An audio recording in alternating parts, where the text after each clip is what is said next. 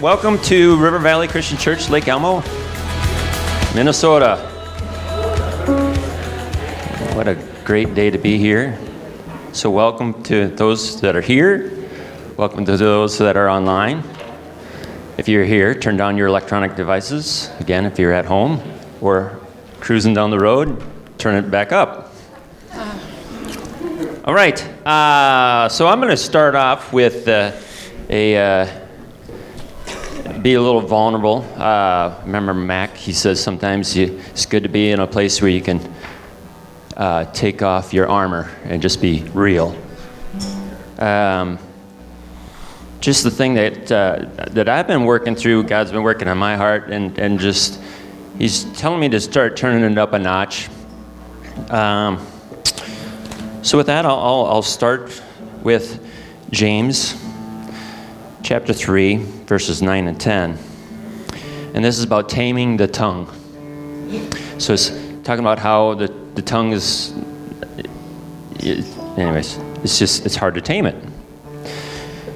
So in verse 9, 9 it says, With it we bless our God and Father, and with it we curse men who have been made in the similitude of, of God. Out of the same mouth proceeds blessings and cursing. My brethren, these things ought not to be so. And it's it's funny where it's well, it's not even funny, I guess. You could be cruising down the road or whatever, praising God. Get your worship music on, and all of a sudden somebody cuts you off, and you're like, "What an idiot!" Stupid people. And it's like, or just, I mean, there's just things in life where it's like, you know, you can be praising God, and all of a sudden somebody just treats you wrong, and you're just like, oh man, that person bothers me, annoys me. So, the reason why God's telling me to turn it up a notch is because as we were listening through the, the, the Bible for the year, the story in, uh, 2 Kings, the story in, in 2 Kings is about Elijah, Elisha. So it's 2 Kings chapter 2, 23 to 25. So I, I, I heard the story as I'm driving along and, and is talking about this is what he this is okay so elisha he just got done performing a miracle. They had bad water in his town and they said oh put salt where the spring starts and the water will get better. Hmm. Okay? So he just performed this great miracle to bless his whole town okay so then in chapter 2 verses 23 it says this is Elisha then. He says, Then he went up from there to Bethel. And as he was going up the road, some youths came out from the city and mocked him and said to him, Go up, you bald head. Go up, you bald head. So he turned around and looked at them and pronounced a curse on them in the name of the Lord. And two female bears came out of the woods and mauled 42 of the youth. And then next it says, and then he went up from there to Mount Carmel, and from there he returned to Samaria. So he just got done blessing this whole town. Some boys mocked him. So, you know, what moral of the story is don't mess with bald headed guys, right? there's, there's, that's the funny. no, but what God has been telling me is He goes, if you realize how bad it is when you curse somebody, I mean, they're, I mean, they died. 40, 42 boys died because he got mad. We don't know exactly what happens when somebody cuts us off and we curse them or whatever. But I also know the opposite of how often when we bless somebody by just speaking a blessing. You're just going into just a store or whatever, and you just go, hey, have a great day, have a blessed day. How much that changes the whole atmosphere of a person's life. So God's just telling me, it's just like, well, the golden rule was if you can't say nothing nice, don't say nothing at all. Well, then it is better just to keep your tongue bit, you know? Um, but instead, maybe we should just turn around and just say, hey, have a blessed day. So, church, let's rise. We'll pray. Father, I thank you that you're amazing. I thank you that you see us and you see just the blessing that we could be to this world. And we just know how much you adore us. But in return, we also know how much you adore the world. The people of the world, your creation, and you just desire to bring them into your kingdom. So, Father, that we start seeing people through your eyes, where they're struggling. Father, that we just lift them up in prayer and just bless them. Bless them, Lord, that you are good. In Jesus' name, amen. Hallelujah, hallelujah. Alone, Jesus. It's you alone, Jesus. Hallelujah. Thank you, Father God.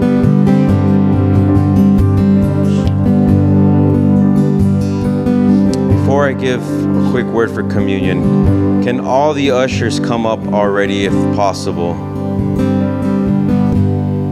I just feel like let's let's grab our communion first. If everyone can form lines so we can get the communion.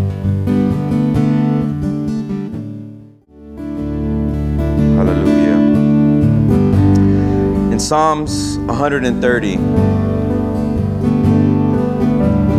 beginning at verse 1, it says, From the depths of despair, O Lord, I call for your help. Hear my cry, O Lord. Pay attention to my prayer. Lord, if you kept a record of our sins, if you kept a record of our sins, who, O Lord, could ever survive? But you offer forgiveness that we might learn to fear Him. I am counting on the Lord. Yes, I am counting on Him. I have put my hope in His word. I long for the Lord more than the centuries long for the dawn. Yes, more than the centuries that long for the dawn. O Israel, hope in the Lord, for with the Lord there is unfailing love. His redemption overflows. He himself will redeem Israel from every kind of sin. And it is what he did at those moments of pain and affliction from the lashes and the whips, the spit, the ripping of the beard, that his body was given for us. Thank you, Lord. Let us take the bread.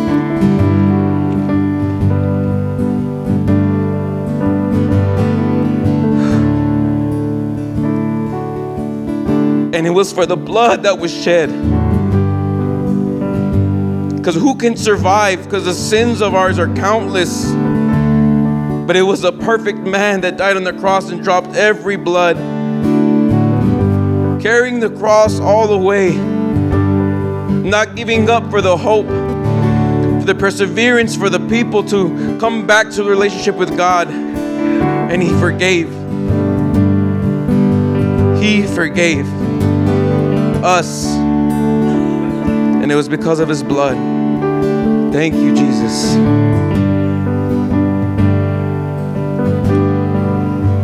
Hallelujah. Amen.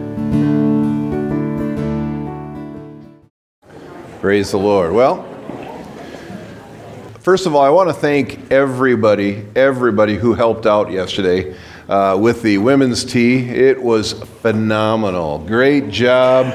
Excellent job. Thank you so much. Thank you for everyone that served, all the men that served, and, and uh, all of the, the folks in the video and sound, and, and uh, everybody in between. I know that uh, it, it was recorded, correct? Video recorded, and will be available shortly at some point.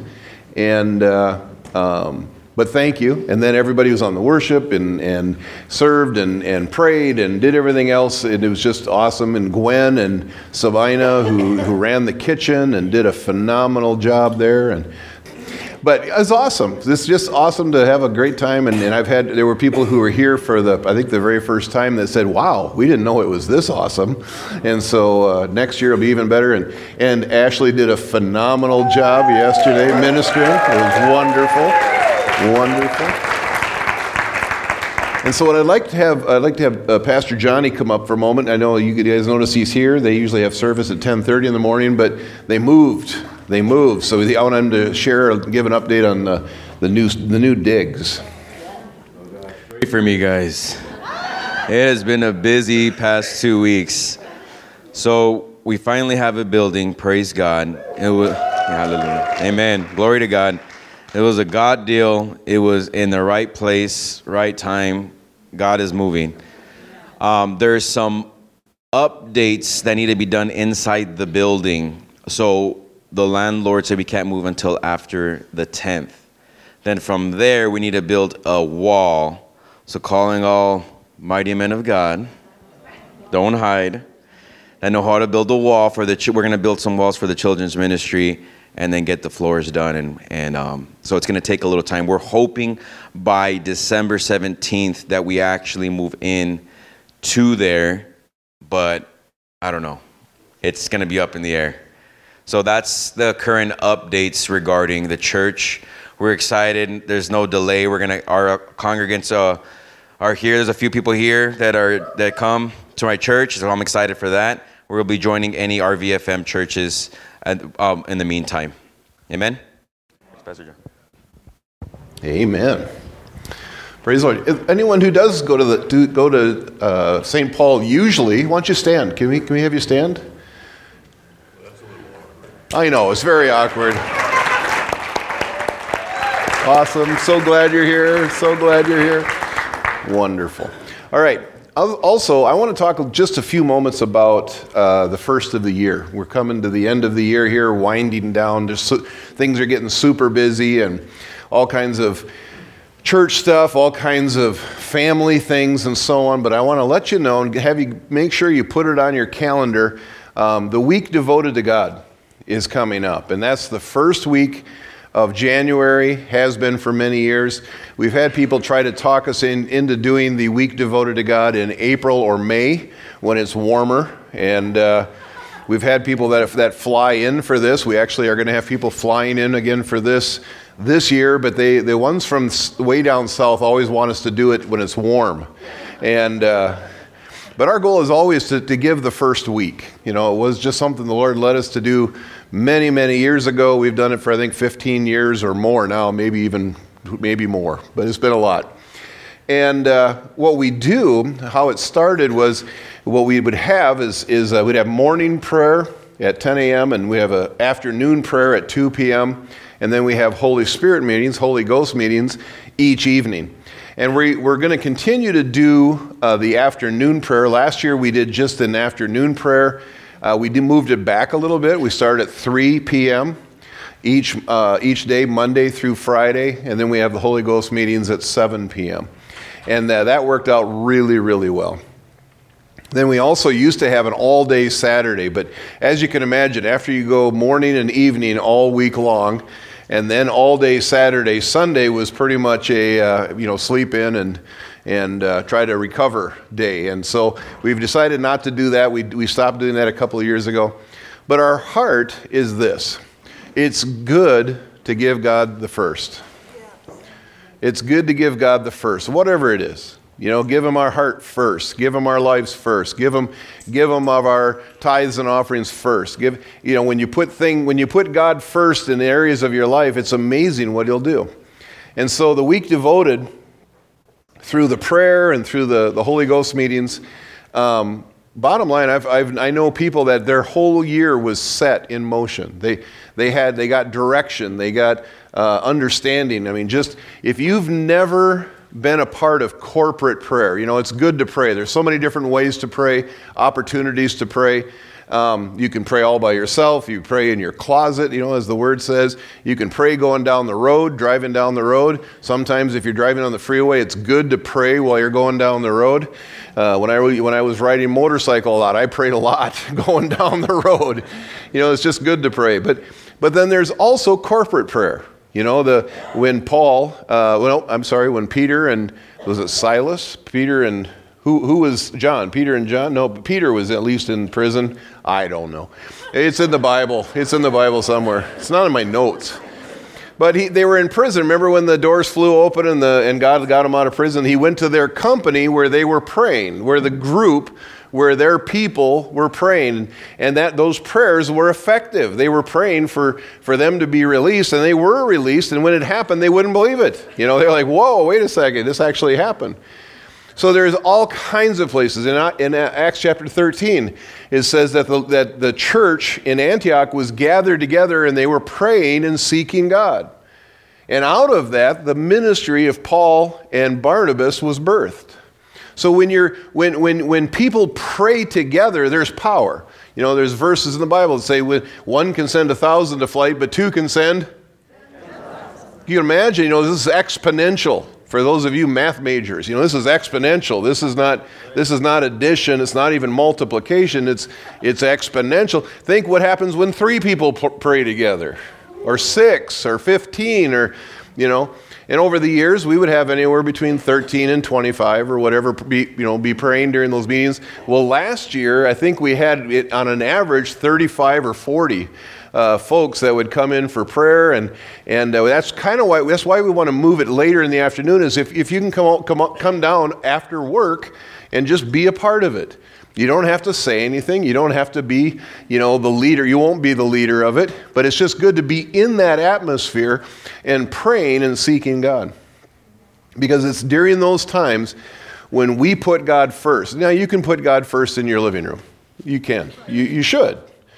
But there are times when we put, as a church, can, we can put God first in this opportunity that there's going to be things that happen, man, and things have happened. Things are, are you know, uh, uh, for me anyway, definitely would, would set uh, direction and give leading and, and, and understanding in what God has for us each year. And so I encourage you to be a part of it. Be a part of as much as you can. I know people have to work. There's school. It is during, you know, sorry, it is in school, it is in session for all those, you know, have to do that anymore. But with that, when you put God first, even if you have to sacrifice a bit, you'll be amazed at what God does. So I just want to encourage you to be a part of the week devoted. So it's the 31st. So we'll have church service here on the 31st in the morning. We won't have it at Christmas. We talked about that last week. We will have the Christmas Eve service, 4:30 on Christmas. But then on New Year's Day, we have the day service. And then at evening at 7 p.m., we'll have our first Holy Spirit meeting. This year, the ones who will be speaking each, each evening, we've been led to have the pastors of all the new churches. All the new pastors are the pastors of the new churches. So, Pastor Johnny will be preaching, and Pastor Jesse up in uh, St. Croix Falls, he'll be preaching. Pastor Nathan, and from Bethel, Pastor Nathaniel, who is from, from uh, Lindstrom, and then uh, the one person you haven't actually met in person yet but Pastor uh, John, there's so many Johns. So, Pastor John uh, Dowler from Winona will be here and ministering one evening. And so, and that, that if you counted as we went along, that's five. And, uh, but just we're going to fill it in with another young guy, you know, as long as we have an extra night, that'll be Pastor Peter. He's going to preach one night. So, so that's, those are the folks who are going to be ministering during the week and, and uh, in the evenings. And then, you know, we'll have our worship team and the worship team, and then there'll be other from other churches joining in at different times, right? Sure. Okay. Excuse me. So, it's going to be a wonderful time. Put it on your calendar, 31st through the 5th, Friday night the 5th, and it's, uh, it's, it's a wonderful thing to be a part of. Amen? Amen. A couple other things I want to talk about real quick, and uh, we haven't talked about it. We haven't, you know, like I said, I didn't want to call it housekeeping because it isn't like we're trying to tidy up. We're just, it's good to know some things. We, there's not always a perfect time to talk about all these different things. But do how many of you remember Arit? Arit from this summer. Yeah, Arit. So Arit, she usually watches our service. So everybody turn around, wave, wave at the camera. She she watches our service at some point during the during the day. And um, but she last summer did a outreach training. Remember that? How many of you went to the to the outreach uh, ministry training? Phenomenal. So I think it was over 50 people that attended that from all the different churches. And out of that came a, excuse me, I have my water, please? Out of that came a uh, outreach team. And uh, an outreach team, thank you so much, sweetheart. This is my wife, Debbie. Still on camera? Sorry. And I've always told Mark that at some point I'm going to have him come up and share a little bit about the outreach, and I never warned him. I saw you walk in, and I'm so sorry that I didn't warn you. He's ready in season and out. So I'm going to ask uh, Mark LeBlat, can you, can you come on up and uh, give him a warm welcome? And he's going to talk about what, what they've been doing.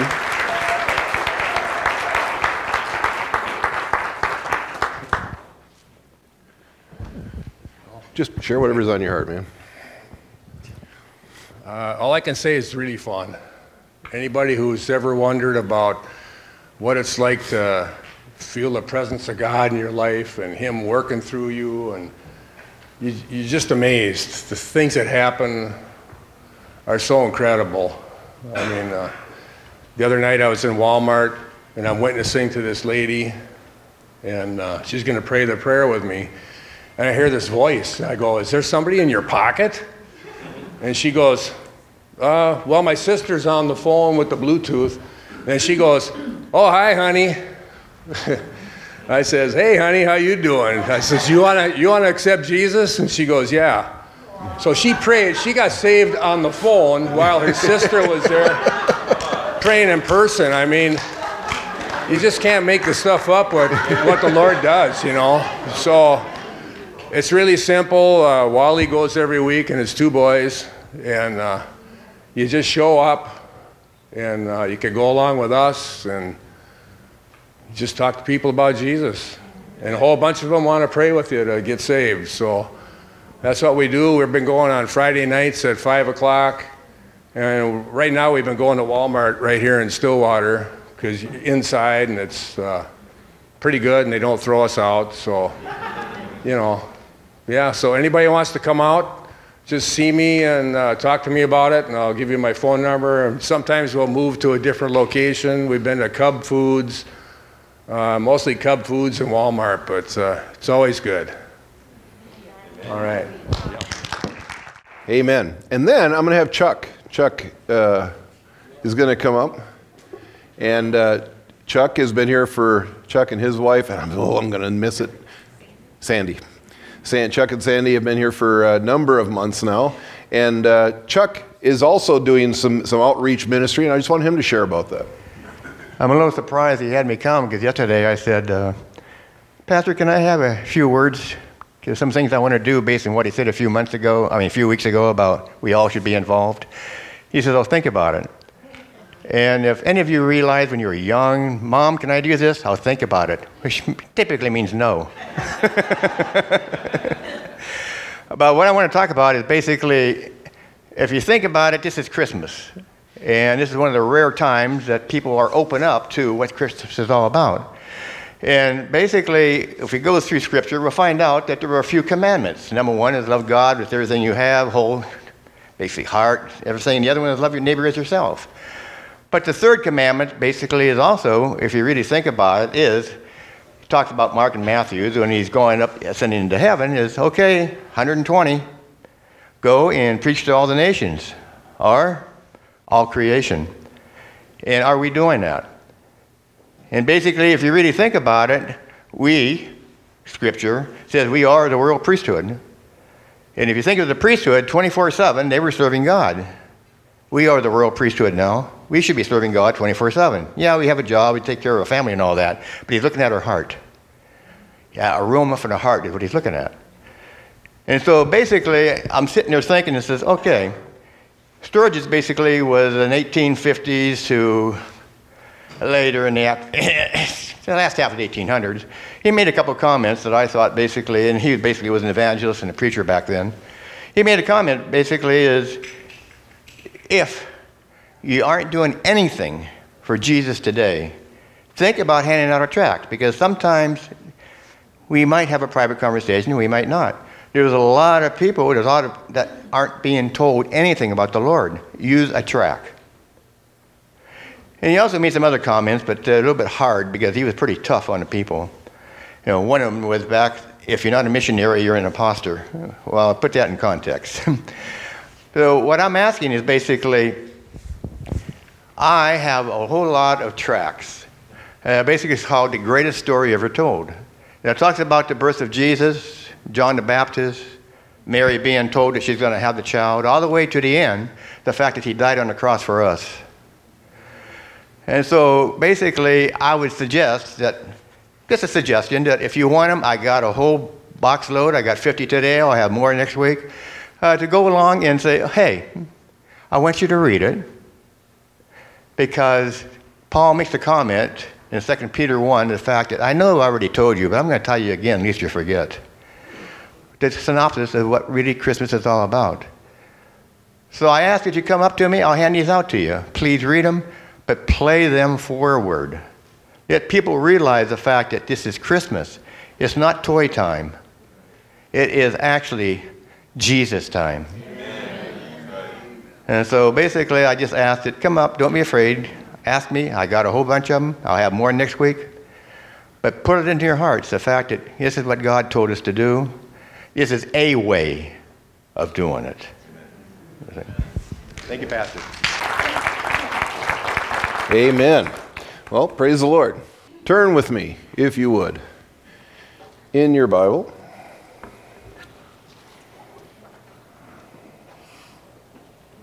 To Matthew chapter 5. Now, I do all these things on purpose usually. Sometimes I do things by accident, but today I'm doing them on purpose. Why did I have those gentlemen share about, about outreach, about sharing your faith, about witnessing. How, how, why did I have Pastor Johnny come up and talk about, about what's going on in St. Paul? What, why do we have churches in different areas? It's because the, the world needs Jesus. Bottom line, the world needs Jesus. And, and he's right. Most people, most Christians don't do anything about it. Well, we endeavor to do something about it. Whether it's full on 100% active in every area of your life, or whether it's every so often, or somewhere in between. The reality is that we need to be preaching Jesus. Matthew chapter 5, begin with verse 14, says, You are the light of the world. Jesus is speaking to his disciples. A city set on a hill cannot be hidden, nor do people light a lamp and put it under a basket but on a stand, and it gives light to all in the house. In the same way, let your light shine before others, so that they may see your good works and give glory to your Father who is in heaven. And so Jesus is saying that we are the light of the world. Why? Because when he came into the world, he was the light of the world. He was the only light in the world. Now there was John the Baptist who was had the spirit of God in him, but he was pointing to Jesus. Yes, there was Mary who was obedient to, to receive the Son, to receive Jesus, but she had her part to play. The world, on the, for the most part, was darkness. Everybody was doing their part. But Jesus was the only light of the world. He was the only one. He says, I'm here to show you the Father. I'm here to point to the Father. So he did that. How did he do that? He did it by living his life openly. He did it by, by being with people, by being with people and sharing the good news, sharing the gospel. wow. This one will never make the top 20 on the uh, YouTube list, will it now, Peter? At any point, if you get something, man, you just come up here and save me, okay? you knew that, didn't you? You knew it, yeah. You were joking about it, see? Okay. I don't think they're joking. Because I don't know, this may be just a very disjointed one all morning long because of this. Sorry. You let me know. You ready?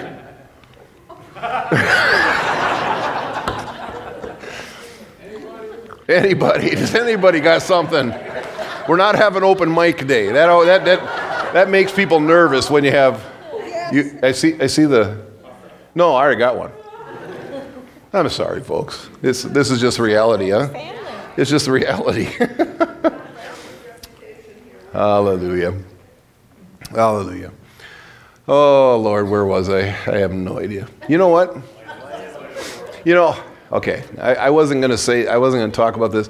So there are times when when when I'm ministering where I know exactly where I'm headed. I know exactly what I'm going to do. This morning I had eight different ways I could go. And I was I'm going, Lord, help me narrow this down. And so I, I'm still in that mode. But here's what I'm going to do. I'm just being honest with you. There was a number of years ago, I was in a, in a, in a, a Bible study, and, and there might be some, uh, Paul Daniels might have been there that night. And uh, I started teaching the lesson I came with. And about 10 minutes into it, I realized this stinks. This is horrible. There's nothing going to be, nothing good is going to come out of this. So I just said, guys, forget, forget everything I just said. It's completely worthless. Let's just pray for a moment. We took a moment to pray, and all of a sudden the Lord took us in a direction, and, and powerful stuff happened. It's, it's good to be humble and just say, you know, I don't, I don't, I don't, you know, we just kind of go. Here, here's what's been on my heart all morning.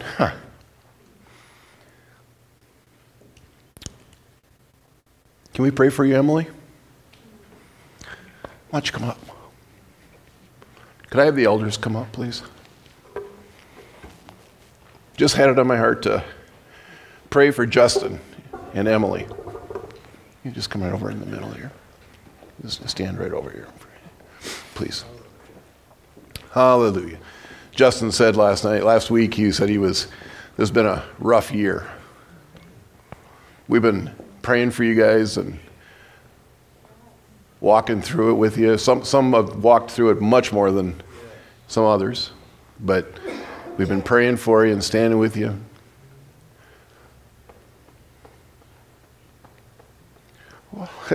what I heard was joy to the world.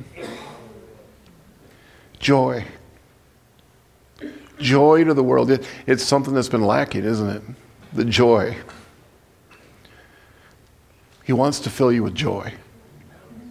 It's time. It's time to be filled with joy. Amen. Let's lay hands on them. Let's pray for them. Thank you, Father. Praise your holy name.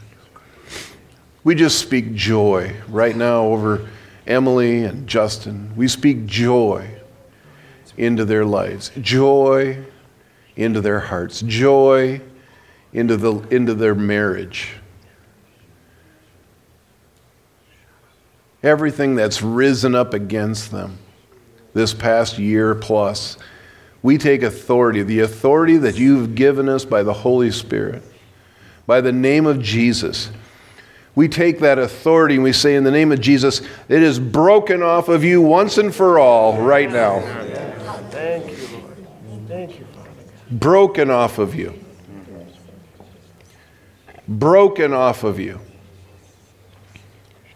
Broken off of you. Never to return. Never to return. And to be filled up with joy Joy unspeakable and full of glory. Joy.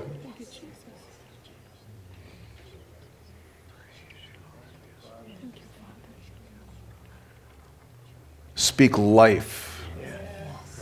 Life.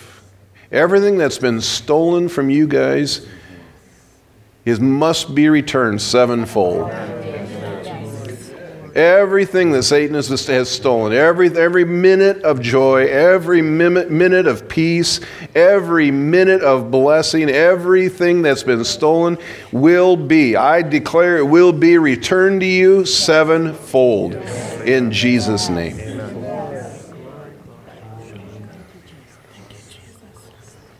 Joy unspeakable.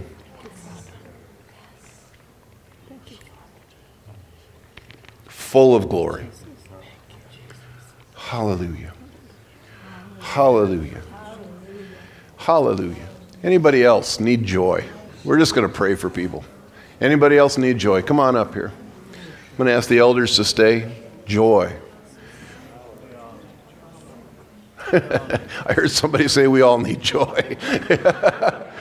Come on up. Yep. Just start praying for folks, would you, elders? That'll be awesome. Debbie, can you come up, please?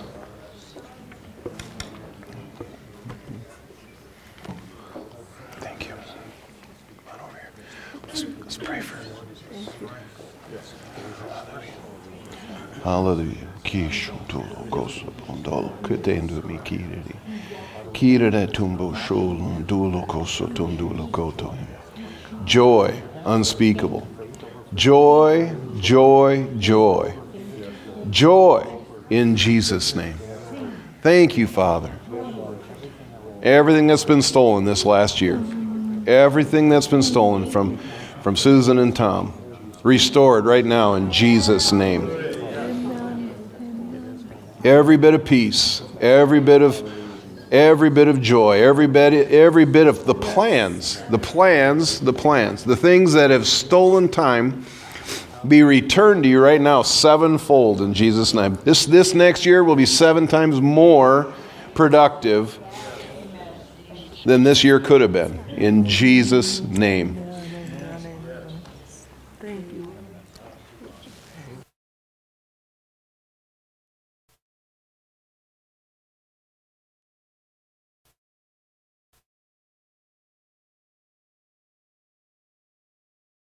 Anybody else?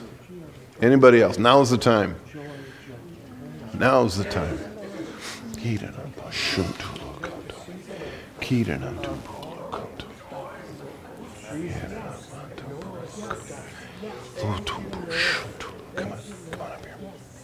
Praise you, Lord. Praise you, Lord. Suzanne, you step over here?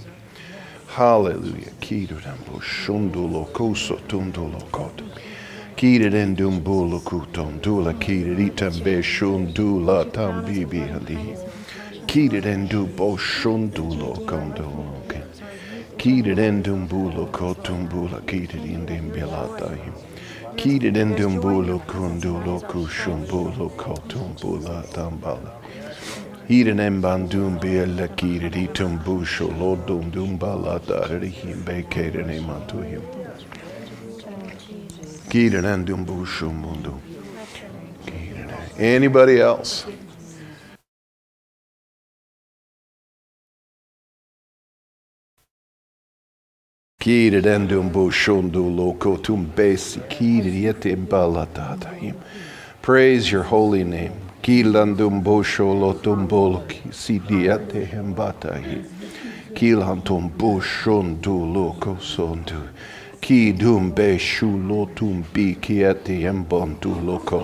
Thank you, Lord, for your power, your power, your power that destroys yokes of bondage. Yokes of bondage, you're broken right now in Jesus' name. Broken in Jesus' name. Broken in Jesus' name. Broken in Jesus' name. Broken in Jesus' name. Broken, broken, broken, broken, broken. Jesus' name. Anybody else? Now, if you want to, you're sitting there going, gee, I wonder if we just want to, you know, what, what's going on? You, you want to get free of something? Now's the time to do it. Let's do this. Hallelujah.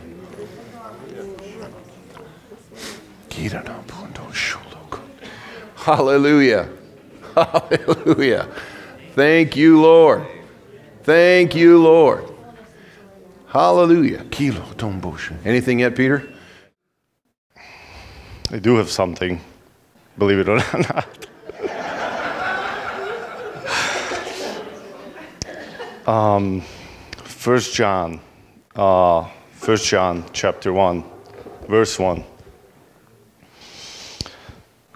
Just read the scripture for you. In the beginning was the Word, and the Word was with God, and the Word was God. He was in the beginning with God, and all things came into being through him. And apart from him, nothing came into being that has come into being. In him was life, and life was the light of man. Amen. Say that again. The light of, say it together, light of man. The light shines in the darkness, and the darkness did not comprehend it. There came a man sent from God, whose name was John. He came as a witness to testify about the light, so that all might believe through him. He was not the light, but he came to testify about the light. There was true light, which coming into the world enlightens every man. He was in the Word, and the Word was made through him, and the Word did not know him. He came to his own, and those who were his own did not receive him. But as many as received him, to them he gave the right to become children of God, and even to those who believe in his name, who were born not, not of blood, nor of the will of man, the flesh, nor of nor the flesh of the flesh, nor of the will of man, but of God. And the Word became flesh and dwelt among us, and we saw his glory, the glory as of the only begotten from the Father, full of grace and truth. John testified about him and cried out, saying, This was he of whom I said, He comes after me as a higher rank than I, for he existed before me. For of his fullness we have all received grace upon grace. For the law was given through Moses, grace and truth were realized through Jesus Christ. No one has seen God at any time, the only begotten God who is in the bosom of the Father. He has explained him. I would just want to, before I go to the scripture that Pastor John uh, started out reading in Matthew 5, I just want to share a quick story that it's funny because as he started sharing it, right away it came up in my heart, and I, I have been meditating on it for the last couple of days. But some of you have met uh, Richard. Uh, pa- Pastor Johnny had a friend visiting from El Paso for the last few days, and uh, his name is Richard. He was here helping with the women's tea and, and visiting a brother of his who, who lives up in uh, North Branch and uh, I had the privilege to go out uh, to lunch with them one day, and it's it's funny because.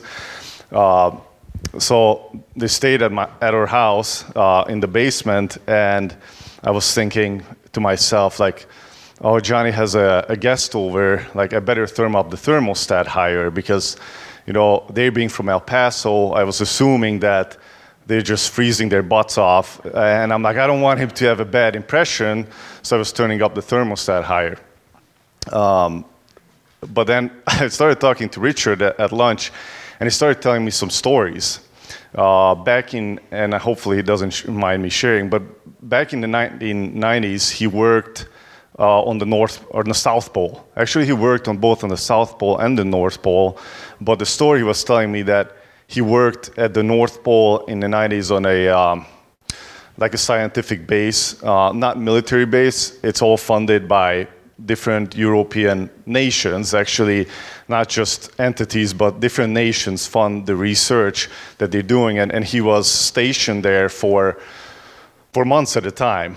And he has experienced like 96 below zero, uh, where, where he said you can't, like, your eyeballs would freeze if you don't have eye protection on and you can't breathe the air because it, it like becomes ice as you're breathing it in and in your lungs or something like that. So you you know you got to have not just gear on uh, but also any part of your body like cannot really be exposed to that extreme cold uh, but the interesting thing that he started sharing is is you know how they operated there is is, is they get dropped off and they stay months at a time. And, and really, uh, the best uh, NASA's, I think, is involved with the research as well because it is really like being on another planet. Like the planes dro- uh, drops them off, and, and for months until I forgot how it was, like until the s- spring comes for whatever their spring is, um, the planes don't come and pick them up. So they are totally on their own. If there's any sort of an emergency, they, you have to figure it out. Uh, but was also interesting uh, that happens is it's it's total darkness. I mean, not, I I'm not talking about. There's not even a ray of light uh, that, that, you know, like in Alaska, at least the sun comes up. I think for a couple hours or, or or whatever, even on the darkest days. But it's just pitch darkness for months at a time until until spring comes. And uh, he he shared with me some. Uh, and maybe I'll just share very quickly uh, just one story. And he, and I heard that he has tons of stories to tell. But I was extremely intrigued with his story because I, there's this one show that I, I used I watched all of them. I exhausted Prime and Netflix on this, and I wish there were more episodes. But it's called "I Shouldn't Be Alive."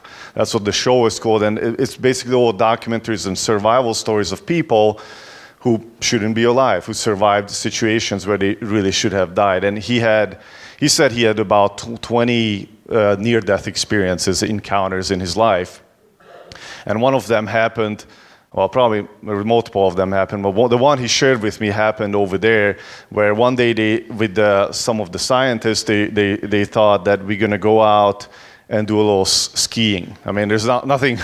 I'm assuming there's not much to do for fun there besides going on cross-country skiing. I mean, probably there's nothing else to do. So it sounded like a great idea. All of them are geared up and, and they went out, and then they get a radio call that there's a storm that's rolling in and it's bad and you guys need to get shelter and because of that reasons they have these different uh, stations. They call like emergency uh, huts basically. If you get stuck out there at least you can get there and that's like uh, you, you can survive. So they know they cannot make it back to the ground base but they know that there's one of those emergency huts nearby.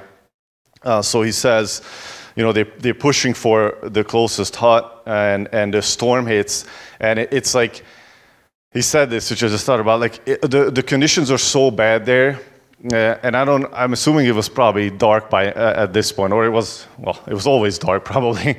Um, but he says, you know, there's no, it's like, oh, the wind is coming from the west or the north or the south. It's just like it, it's the South Pole, so it, it kind of comes from everywhere apparently.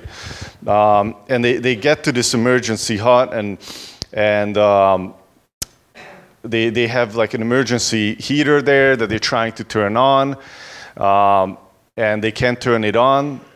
Uh, so all it is, it's not this insulated building. He says it's just a tent, basically. That's like heavy duty, strapped to the ground, so the wind won't blow it away. So it just kind of breaks the wind a little bit, but it, it really doesn't uh, doesn't do a, a whole ton besides that. And they, they, long story short, they cannot turn on the heater. And I'm asking him questions because I'm just, you know, intrigued. Like my mind, when I'm listening to those stories, I go into survival mode in my mind, and I'm thinking, what would I do in that situation? And I'm like, what do you mean you couldn't turn it on? You know, I'm thinking of a propane, my propane grill, where you know, it just won't light, and I give up. It's like. Are you kidding me? Like, what do you mean you guys just gave up? And like, it's like, no, Peter, you don't understand. Like, we had the top engineer with us from the scientific station. He's the guy who gets called when things get broken. And if he says we can't turn it on, we can't turn it on. Like, uh, that, that's just it. So, since they have these sleeping bags where multiple people can get in at the same time, so it generates body heat altogether. And, and they get in there, and, and, and he says that he says he's so cold, you know, he can't even zip it up. He can't feel his fingers. He can't feel his toes. And, and his body helps him zip it up. But they, they say there's a final stage in hypothermia, you know, where, where you're actually hot. Like you're so hot, you start burning and you start taking layers off. And he's in the sleeping bag and he's shivering and it's cold. Then all of a sudden he gets so hot, so he starts unzipping everything. And his friend, like, buddy, hits him and and then he um it's like oh he just kind of snaps back into reality. He's like what am i doing?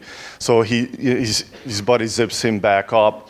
And and at that point he said he just starts uh in some sense just yelling at god. I mean just chewing god out. Like god why would you let me die in here in such conditions? Like why why would you let this uh, uh, do to me? And then then a little time goes by, he said, and, and, and all of a sudden, what he realizes that uh, he's going to die. That he's like, I'm going to go and meet God face to face, like in a matter of 15 minutes or who knows what. So then he, you know, as I think, I could so relate to him, like, that's just a really strong wake up call. Like, not many people have that privilege to know that I am about to stand in front of God face to face, like in the next 15 minutes. So he starts repenting. And he just starts, you know, repenting from, Lord, I am so sorry for everything that I have done wrong. And he starts crying. And, and he says, after that, he, he passed out. And when he told me that, I, I thought, like, oh, like, that's, if you watch those shows, it shouldn't be alive. That's a death sentence. If that, at that stage, of physical living, if you pass out, the shivering actually keeps you awake. It, it generates, I think it helps uh, pushing blood in some sense to the vital organs, to your brain and to your hearts. But if you pass out and you're not shivering purposely, especially, then you- you're not waking up. Uh, so he passes out and he wakes and he wakes up the next morning and uh, New Zealand like rescue team comes and actually he's waking up that he's being put in a truck and he got put in the truck and he, they pile up on each other and he's like i'm still alive and it's it's a total miracle and you know I'm, I, as i'm sitting across the table from me i'm looking at his fingers and he's not missing any fingers and he's which is a shocker it's to me it's a miracle itself like at that uh, late in the game, you know, at the minimum you would be losing uh, toes and fingers. So I asked him about, like, sorry, I don't know if this is too much information to ask, but are you missing any toes? And he said, no, I'm not missing any toes. And or are they black? He's like, no, they're not even black. He said the only thing he doesn't fully feel his toes to this day, uh, but he's still, you know, it's it's still functioning, uh, and he still has all his, his ten toes.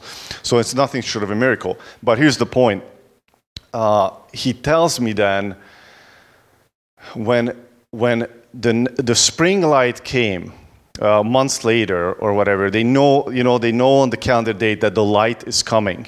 So so they all hiked out again to watch the sunrise over the horizon. And he says he says that after this is it was so interesting as he was sharing with me and he starts crying. And i almost started crying because just the way he's explaining it to me uh, like i can i can feel it. Like i don't know if you guys ever had the sense where the scripture you know we talk about the light of the word we talk about physical things or the bible talks about physical things to explain a point but in in the natural world sometimes we experience things and it's just like puts the bible into a total different perspective and he says that they all went out and they slowly start seeing the sun coming up over the horizon. And this is after months of darkness. And he says they all start crying. Says that first ray of the sun just hitting them. He says, he says, you guys don't even understand darkness. Like he says, it's so pitch dark. He says, if, if the, there's no clouds in the sky, the moon and the stars, and especially it's white, you know, it creates some light so you can see. But on days when there's a little bit of a cloud, it is utter darkness over there. He says you can't even see your hand front of front of your face. And to experience that first ray of sunlight coming up, it's full of life, just absolutely full of life. He says he thinks of scripture. I thought of scripture right away when he said that. Is that when Jesus says, I, I am the light of the world, like just puts it into a total different perspective of light just shines in the darkness. You know, if you ever been in a really dark situation, you know, when I was growing up, like I, I, I, used to watch a bunch of horror movies because my parents wouldn't let me, like I had older brothers, so I was like the youngest one, so they wouldn't let me in the room whenever something like PG-13 or R was on the TV. Uh, so they was like, Peter, go to your room. We're only watching this. You're not allowed. And so when I turned about 14 and, and you know, my, I went off to high school and I could do my own thing, I was like, I'm going to watch every horror movie that's out there. So like I, f- I feel, and I'm not proud of this, I, wasn't a Christian at the time either, but I filled my mind with all this darkness. And you know what would, that would do is like you go into your room and it's dark at night, and then and you start hearing noises and and and you can't see, and and and and your mind starts wondering like what's there in the darkness, and and and you just have to go for the light switch just to like create some light in the room, just to make sure that that you're safe, you know that there's there's nothing there, and and similarly, you know when just just the idea that to the word says there's darkness in the word and jesus came and he is the light. But then go back to what the scripture that pastor john says in matthew 5.14 he says this you are the light of the world a city on a hill cannot be hidden. And what that just putting that into perspective in your own life you know that all the darkness, that inner darkness that people are dealing with, they may have never seen a ray of light in their life, in their soul, in their mind, in their heart. and you making contact with them, you coming into their life, even if it's just a little bit of a light, a little bit of a hope, shining it into their heart. Think about that. Father God, I just praise you that you said this, that we are the light of the world. Lord, that what a responsibility you gave us. What that you, you filled us first with light so we can go out and be the light of the world. Father, I just pray for everyone today who's even here, maybe, or, or, or watching online and, and has never experienced your light, your love, your grace. I just pray that you receive, you just open up to Him. If, if anything that I just shared, it's like, man, I don't know what this guy's talking about, but it's just struck a chord in my heart. Just say this Jesus, come into my life. Come into my life. Be the light of my life. Light my path. Guide me. He said He sent His Holy Spirit to guide you, to give you direction. He says He will not leave you as an orphan, He will not leave you fatherless. Just say yes to Him today. Father, I just pray for everyone today who's listening. And Lord, let us walk out from this place with just this respo- sense of responsibility and not, not a sense of shame or condemnation that, oh, I got to go evangelize, but with a sense of, of, I have light in me that other people need, that they, they desperately need this light. And let us shine brighter than ever to this dark world. In Jesus' name, amen. Um, well, a little hard to follow up after that, but um, I'm doing the offering message, and in the past I've talked about there are three basic types of, of offering, right? Tithe, which is our 10%, the offerings which go to the ministries of the church. But the third one is alms, and it's something we don't hear much about, but at this season of the year, it's extremely important. It's very important because, as Pastor John and Peter have, have mentioned, we are the light of the world, right? And we have things to give. So I have a couple of scriptures that I'd like to, to present and then speak about what the word has to say about alms. The first one is Acts 3 2 through 8. And it says, And a certain man, lame from his mother's womb, was carried, whom they had daily at the gate of the temple, which is called Beautiful, to ask alms from those who attended the temple. Who, seeing Peter and John about to do, about to get into the temple, asked for alms. And fixing his eyes on him with John, Peter said, Look at us. For he gave them attention, expecting to receive something from them. Then Peter said, Silver and gold I don't have, but what I do have I give to you. In the name of Jesus Christ of Nazareth, rise up and walk. And he took his bed. I got to use my glasses, I'm sorry. And he took him by the right hand and lifted him up, and immediately his foot and ankle bones received strength. So he, leaping up, stood and walked and entered the temple with them, walking, leaping, and praising God. Well, here's an example of light entering this guy's life, right? He was lame from birth. He had no strength in his ankles, he had nothing in his legs. But he was expecting people to give him a little bit of money to make it from one day to the next. But what they had to give him was they had the power of God in them, they had the light of God in them, and he received his healing. He also received his forgiveness. So, ministering to people in their need, whether it's money, whether it's uh, healing, whether it's you know, family relationships, a place to stay, some food for, for their table, is a form of alms.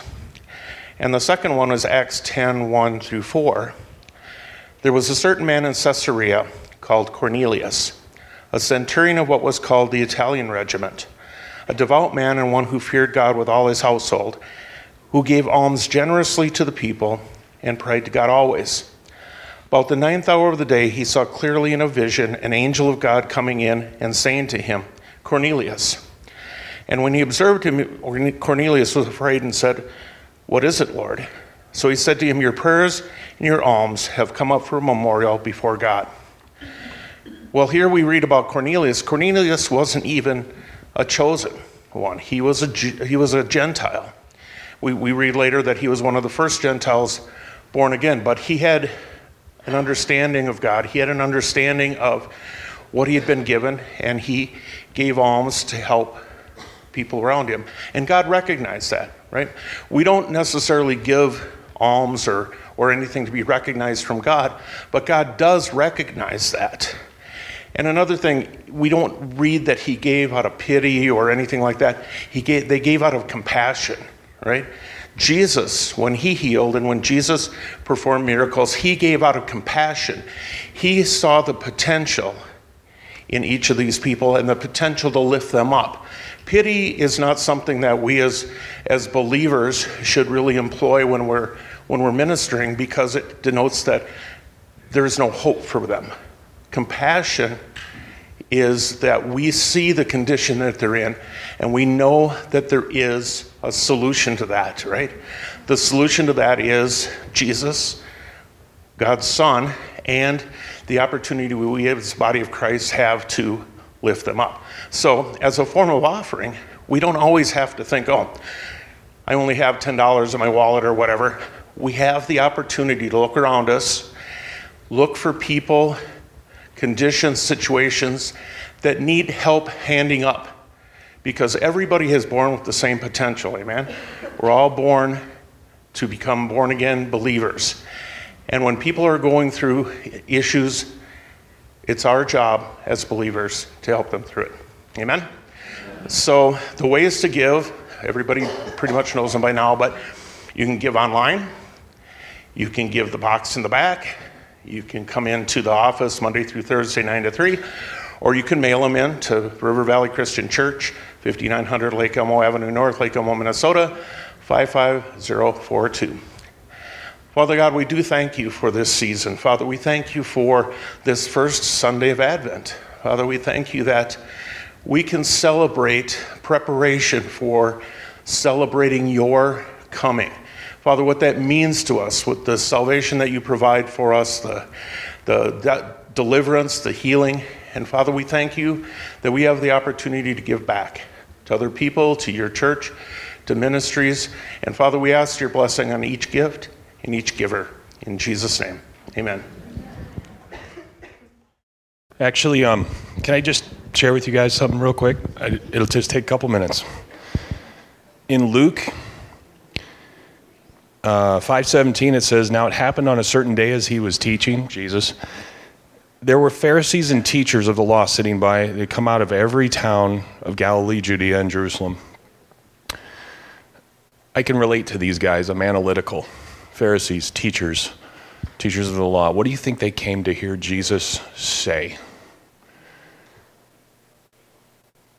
Some clever teaching of the law? Like he astounded them at 13. You know what I'm saying? These guys were sitting by, and it says later on that the power of, oh, well, the next verse, the power of the Lord was present to heal them. And then the story's pretty famous because he heals the paralytic. He forgives his sins first. That's a big deal. They get all offended about that. You can read this, read Luke 5 later, but the point I want to get to is towards the end. After the miracle takes place, they were all amazed and they glorified God and were filled with fear, saying, We've seen strange things today. I just want to I just want to admonish you a little bit. If you're like me, sometimes you want things to start here and make their way down and they go in order and they're perfectly aligned and allotted and they follow notes and they're proven. Maybe sometimes I want a clever teaching. I'm not kidding. Who doesn't want, like, give me a cool word? If you stick around, that happens too. But I appreciate the honesty. The light of the world, this church, there's a lot of light, like, they're all over the place. But I so love the authenticity of worship in the spirit of life and the respect for the spirit and not just clever words with teaching. And the power is present today, not next week, Not only at the week devoted to God, not after you give some amount, not after what, but right now. Right now. So when the elders come, you don't have to walk away keeping whatever you've got. Don't leave today and keep it. Let the Lord bless you with freedom. Let the Lord bless you with His power. He cares about every detail of your life. Every detail. You are His daughter. He is coming after you. You are His son. Your stride and your step is going to be so big. You have both spoke life to me. You are going to speak life to me again. Your very countenance has spoken life to me many, many times. You spoke life to me. You spoke a big word to me. Like, it's like four years ago, you were speaking up here one time. He's going to widen your stride. You don't even got to think you could have walked that far, that fast with what he's going to give you. What he told you is true. It's true. In my own prayer time, I've been praying for you about that. Life, why would we go to a church without life? So if you need the Lord, not men, not clever little teachings, those are there too. Don't get me wrong, I have huge respect. Exegetical sermons preached on a regular basis. Just keep coming. You hear them too. But, but if you need life today, get up here. Ushers will be up here praying. Come on up. I know it's getting kind of late, but I've been sitting there fighting the whole time, saying I don't want to do this. We're going to sing Joy to the World. The Lord has come. Let earth receive her King. Let every heart prepare him room. And heaven and nature sing. Joy to the world, the Lord is come. Let earth receive her King. Let every heart prepare him room. And heaven and nature sing. And heaven and nature sing.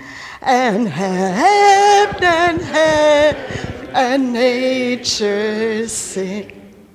Amen.